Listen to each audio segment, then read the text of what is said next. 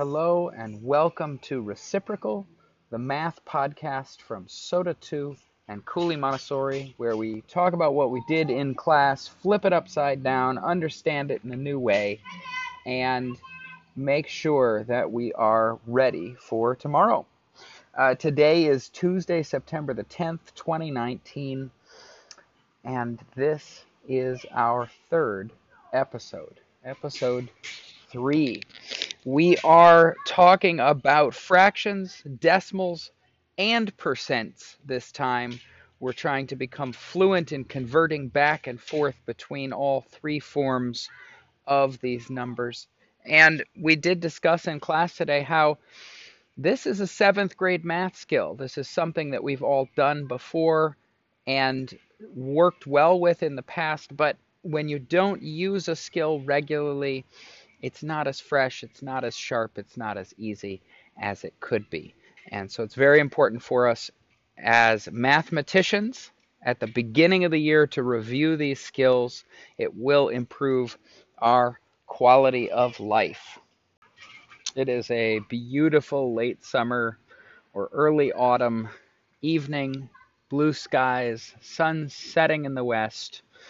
As the world spins, it's about eighty degrees. And if you hear clattering and yelling and dogs barking, it's because my children, Archie and Vivian, are out on their scooters in the backyard going up and down.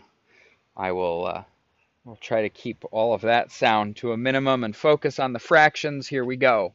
So uh, a decimal like zero point three two, zero point three two, right? We know that there are two decimal places after the decimal point, which means it goes into the hundredths column. And so if we're going to make that into a fraction, it's an easy conversion. We just stick a hundred on the bottom. one hundred is the denominator, thirty-two is the numerator, or excuse me, the numerator. So zero point three two is the same as thirty-two one hundredths. And the thing about percents is that they are all about one hundred. If you look at the percent symbol, it's two circles and a line. They make a one hundred if you look at it carefully. So thirty-two one hundredths is the same as thirty-two percent. We can do the same thing with a decimal like one point five. one point five is one whole and one half, right? zero point five is the same as one half or fifty cents, okay? So if we move the decimal point two places, we get one hundred fifty over one hundred. We have one hundred fifty one hundredths or one hundred fifty percent. And if you didn't know that you can have percents bigger than one hundred percent, congratulations, you're in the club. We can have super big percents like a thousand percent or a million percent. It's a way to describe growth. We can also have percents that are smaller, that are smaller than one percent. Okay? For example, zero point zero zero nine. Okay? zero point zero zero nine would be nine one thousandths. Okay? Which is going to be the same as zero point nine percent. Because it's a one thousandth, we're going to move the decimal place, right? Or excuse me, because it is three decimal places to get to the nine, right? It's going to be nine over one thousand. Yes, I'm here. Because the nine is in the thousandths column, right? Three places over from the decimal point. When we look at turning it into a percent, one hundred has two zeros, that's two decimal places or placeholders. We're only moving the decimal point two places, and that gets us to zero point nine percent, right? Nine tenths of one percent, so less than one whole percent. Okay, percents mean hundredths. Percents mean two decimal places, right? Moving the decimal point two decimal places. Okay. When we're dealing with questions that involve fractions, two percent, try making the denominator into a one hundred. If at all possible, stick a one hundred on the bottom and you will be able to see the percent right away. nine over one hundred, nine one hundredths is the same as nine percent. Okay.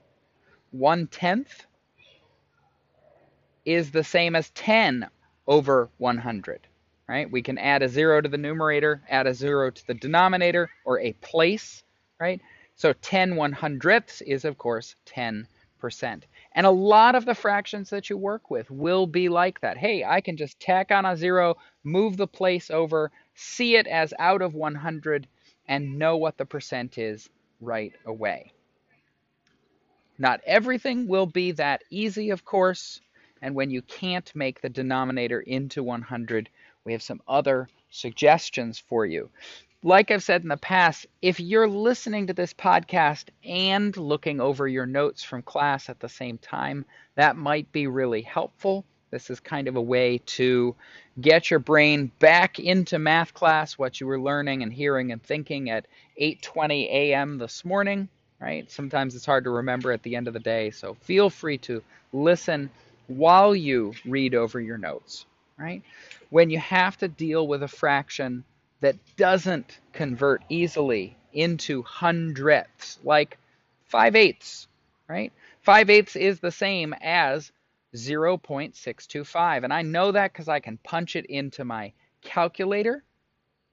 I also know that because if I set up a proportion, five eighths is the same as something over one hundred, x over one hundred, and I cross multiply, I will end up with sixty-two point five, right? five eighths is the same as sixty-two and a half over one hundred, okay? Or six hundred twenty-five thousandths, right? The same as sixty-two and a half percent. As I say these things over and over, they should start to feel familiar. They should start to feel similar. I know that five eighths doesn't look or feel or sound anything like sixty-two point five percent.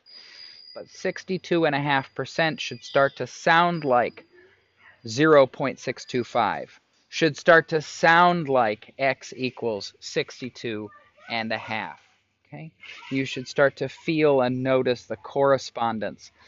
And to wrap it all up, to go back to the beginning of the lesson, the very first thing that I drew in my notes today was a triangle. Fractions on the top, decimals on the right-hand corner, and percents on the left.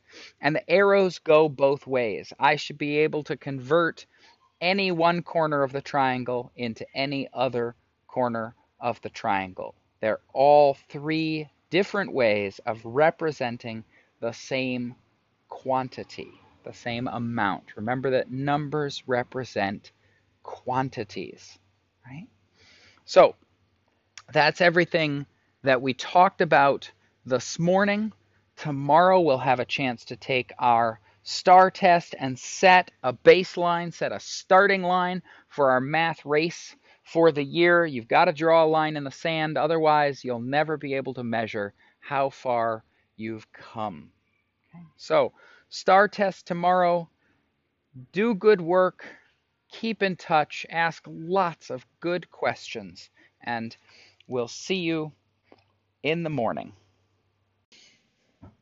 I also wanted to make sure to share with you the answer to two of our morning math challenge questions.